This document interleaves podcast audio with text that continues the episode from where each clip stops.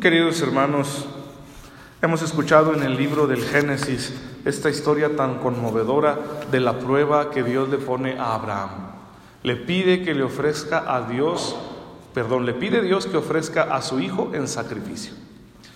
Es una cosa tremenda, matar a un hijo para ofrecérselo a Dios. Los que saben de la Biblia dicen que en este texto Dios está rechazando los sacrificios humanos. Y ese hijo no va a ser sacrificado y va a ser intercambiado por un carnero. Y de ahí en adelante, en el culto que Israel le dé a Dios, serán sacrificios de animales, a diferencia de aquellos pueblos paganos que rodeaban a los israelitas, que muchos de ellos sí realizaban sacrificios humanos.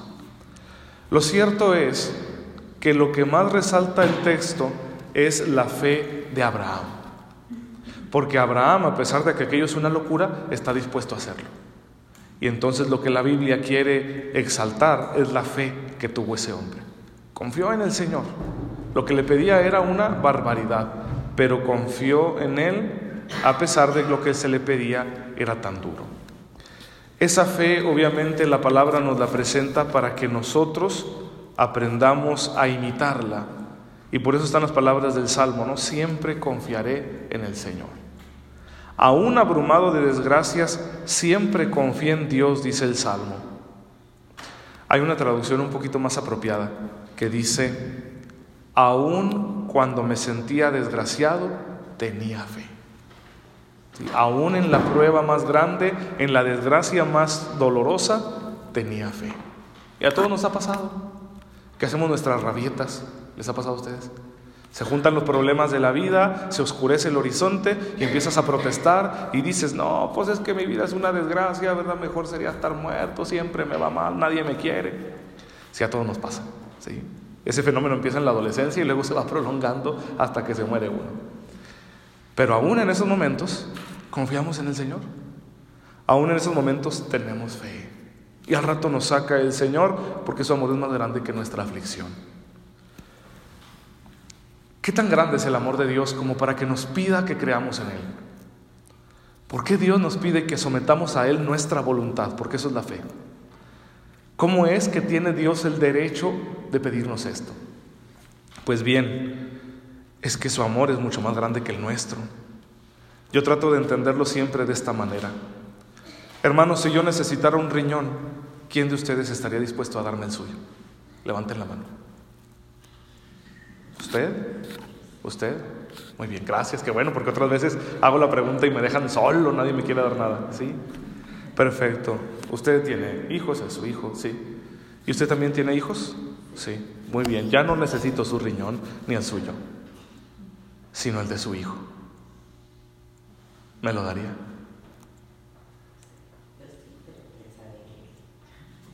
Usted me daría el riñón de su hijo. Qué madre tan desnaturalizada. No, no se crea, no se crea. Pero yo se lo estoy pidiendo a usted. ¿Verdad? ¿Usted me entregaría a su hijo que lo abrieran para quitarle los riñones? No, ¿verdad? No. Porque un hijo es más valioso que la propia vida.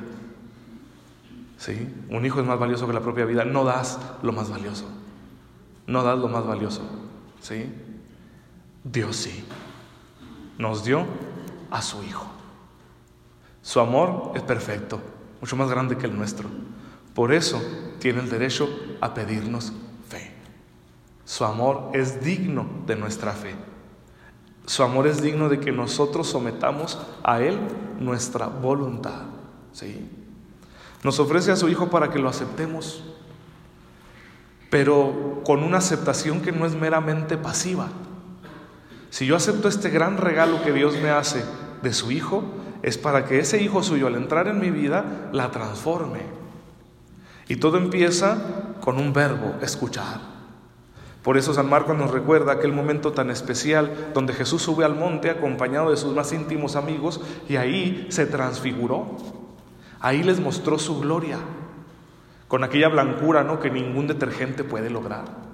Habría que preguntar cómo le hizo, ¿no? Las señoras estarían encantadas de saber. En ese lugar, en el monte, porque los israelitas, los judíos pensaban que en el monte estaba uno más cerca de Dios. Y se aparecen Elías y Moisés, es decir, el profeta más poderoso y el representante de la ley, como para indicar que Jesús es todavía más grande que todo eso. Los cubre una nube como en el desierto, señal de la gloria de Dios, y se escucha la voz de Dios que dice, este es mi hijo, escúchenlo. Y la palabra escuchar puede tener dos significados, podemos encontrarle dos significados muy profundos, ¿sí? Por ejemplo, significa apertura, estar abiertos, ¿sí? Escuchar es estar abierto a que alguien me muestre algo diferente, algo nuevo. Una persona que no escucha está con lo que trae en su cabeza y de ahí no sale. En mexicano decimos, se monta en su macho y nadie lo baja. ¿sí? No escucha, está cerrado. Las puertas de su corazón están cerradas. ¿sí? Y escuchar es abrirse, ¿verdad? Para recibir algo nuevo, aunque exista la posibilidad de un cambio. Y los cambios nos inspiran cierto temor. Pero se trata de eso, la vida, de cambiar de adaptarnos a las nuevas realidades que van surgiendo, a los nuevos caminos que Dios nos propone, pero que nunca vamos a conocer si no escuchamos, si no nos abrimos. Cuando nos atrevemos a escuchar al Hijo, ¿qué nos va a decir? Pues nos va a señalar cosas que hay que transformar de nuestra vida. Cosas a las que quizá hemos estado muy apegados por la razón que fuere. Y el que va a decir, da un paso, cambia esto, transfórmalo, dale un giro aquí, esto quítalo, ahora mete esta cosa nueva. Se trata de dejar pues que nuestra vida sea transformada por su presencia. Y el otro significado que podemos encontrar de escuchar es obedecer. Cuando un judío dice, Dios me escuchó, está diciendo, Dios cumplió lo que yo le pedí. No simplemente me oyó. Todos nosotros le hemos pedido cosas a Dios, ¿sí o no? ¿Nos oye siempre? ¿Nos oye? Pues claro, Dios se entera ¿no? de todo lo que le podamos pedir. Pero ¿nos concede todo lo que le pedimos? No. Entonces, qué padre cuando sí te lo concede lo que has pedido. Sí. Dios hizo lo que le pedí, o sea, Dios me obedeció. ¿Sí? Es una obediencia muy especial, ¿no? Como cuando el niño pequeño pide algo a sus papás y se lo dan. ¿No lo están acaso obedeciendo? Dios nos obedece a veces. ¿sí? Cuando Él sabe que es bueno, nos presta obediencia. Así de grande es Dios, que no tiene miedo de obedecernos a nosotros, criaturas. Ese es el otro significado de la escucha. Entonces, debe ser recíproca. Dios nos escucha, Dios nos obedece. Y ahora nos está diciendo, este es mi hijo, escúchelo. O sea, este es mi hijo, obedézcanlo. Que hagamos lo que Él nos propone y que vamos conociendo ¿no? en el Evangelio que pongamos en práctica sus consejos, sus enseñanzas, para que así en nuestra vida vayamos creciendo y nos vayamos convirtiendo poco a poco en Él. Cada vez ser yo más como Cristo, cada vez ser más hijo como el Hijo, cada vez ser más santo, más perfecto en el amor. Y es una obra maravillosa que Dios puede hacer a través de Jesucristo nuestro Señor. Y por eso Él quiere quedarse presente, ¿no? Con nosotros en sacramentos como este, como la Eucaristía, para llegar hasta nosotros y que podamos tener esa aceptación con Él y por lo tanto obedecerlo. Ya sabemos lo que tenemos que hacer, obedecer. En esta obediencia, queridos hermanos, se nos van a presentar dos realidades. La primera es que hay cosas a las cuales debemos renunciar. Si yo quiero participar plenamente del misterio de Dios, hay cosas que me lo están impidiendo y tengo que renunciar a ello.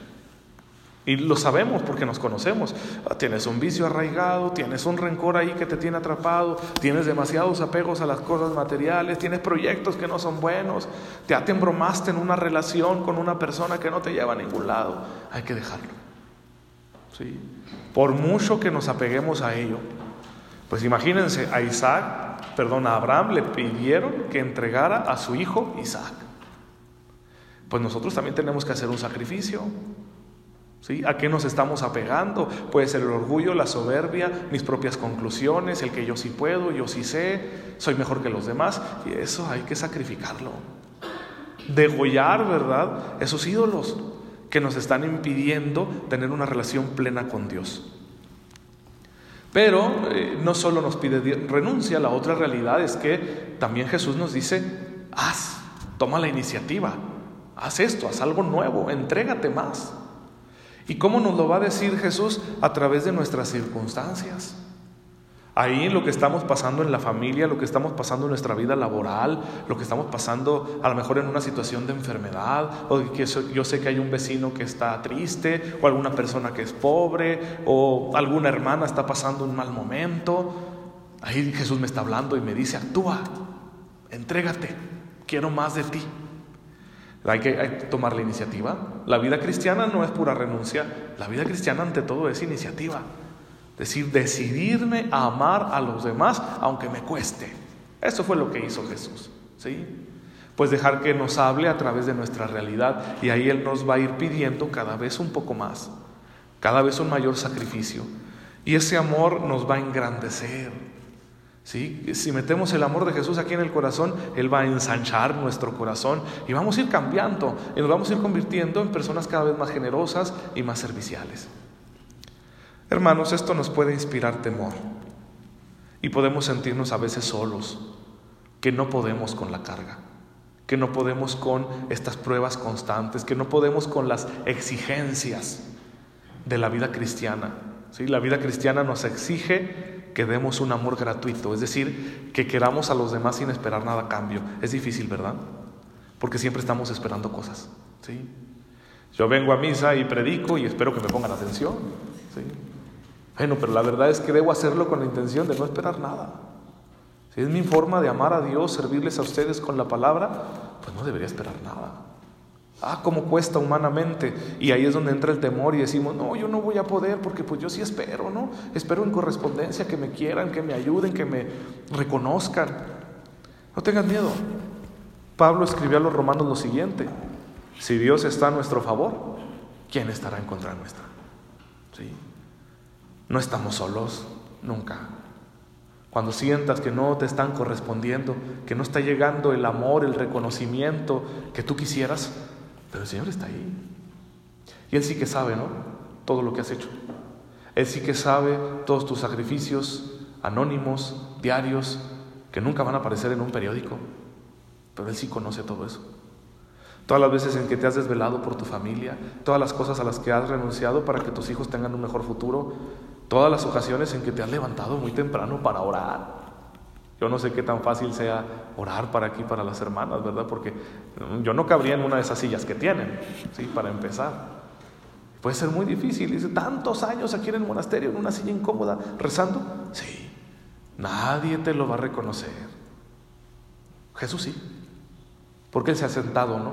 Contigo todos los días a rezar.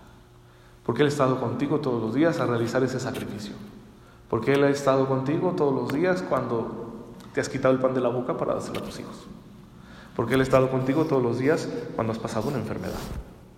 Entonces, no estamos solos. Si Él está con nosotros, ¿quién estará contra nosotros?